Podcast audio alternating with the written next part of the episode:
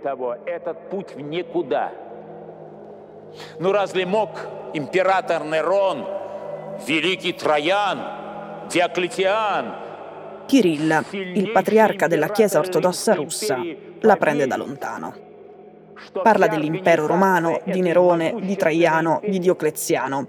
Dice che anche se avevano la cultura, l'esercito, il diritto, il potere, le infrastrutture e i soldi, nulla hanno potuto contro la fede, che tutti loro hanno dovuto imparare la lezione, che vengono ricordati come persecutori e uomini senza cuore. Adesso tutta questa lunga premessa gli serve a dire che oggi l'Occidente è l'impero romano, la Russia è la fede cristiana e trionferà. Наверное, точно так же думали и гонители в Западной Европе в начале нового века,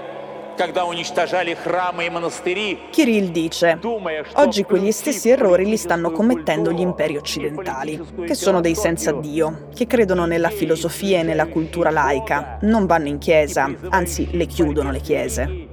Ma anche loro impareranno la lezione.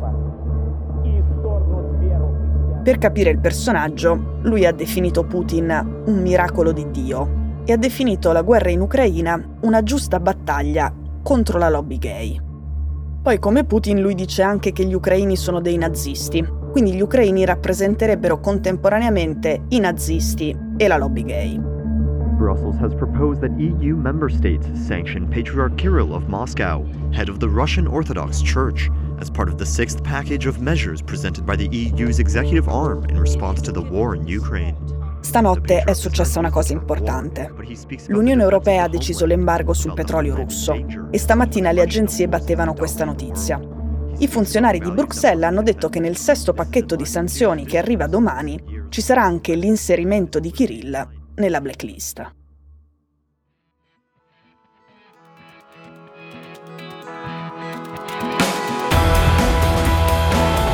Sono Cecilia Sala e questo è Stories.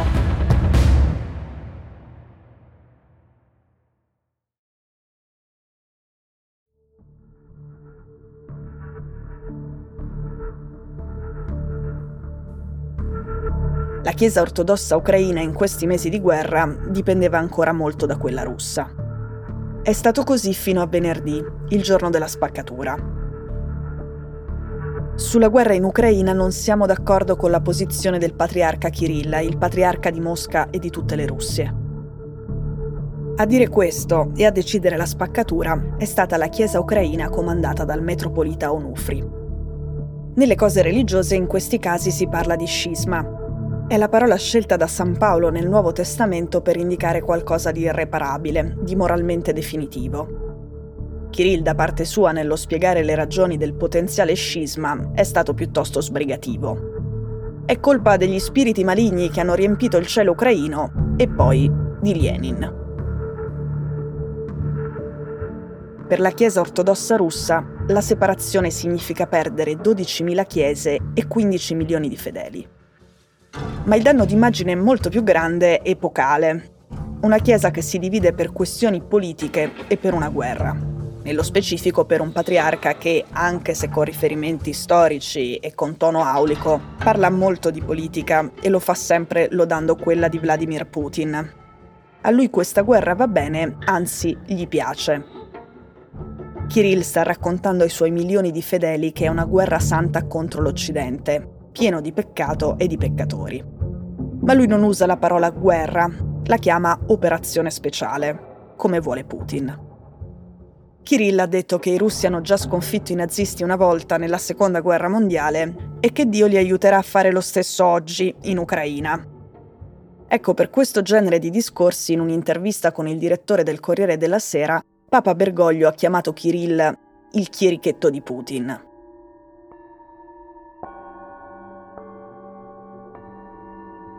Il patriarca è nato nel 1946 con il nome di Vladimir Mikhailovich Gundiev.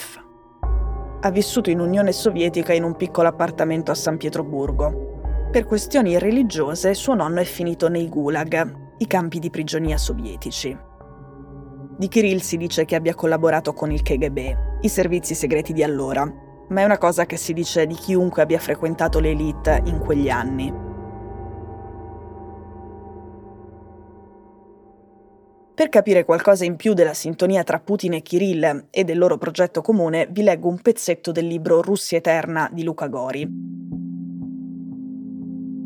Putin vedeva nell'ortodossia anzitutto un fattore di identità collettiva, un bastione a sostegno dell'ordine sociale interno, un alleato a difesa delle prerogative dello Stato e un partner nel confronto con l'estremismo islamico, il liberalismo occidentale, la globalizzazione e il cosmopolitismo. Dal canto suo, Kirill voleva più coinvolgimento della Chiesa nella vita politica, con una propria agenda. Denunciando il tarlo delle nuove tecnologie, cercando di fare introdurre l'educazione religiosa a scuola, diffondendo i valori familiari, combattendo l'aborto e soprattutto negando alla radice ogni diritto per gli omosessuali, che è il vero tema di mobilitazione del conservatorismo russo. Di cui Putin e Kirill sono i due grandi frontman.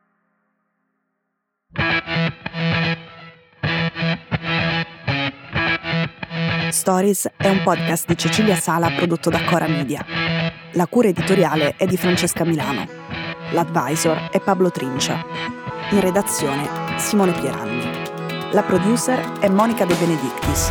La post-produzione e il sound design sono di Daniele Marinello.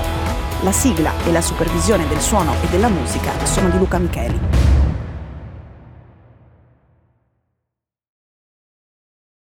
Questo episodio è stato prodotto e sviluppato insieme a Spotify Studios.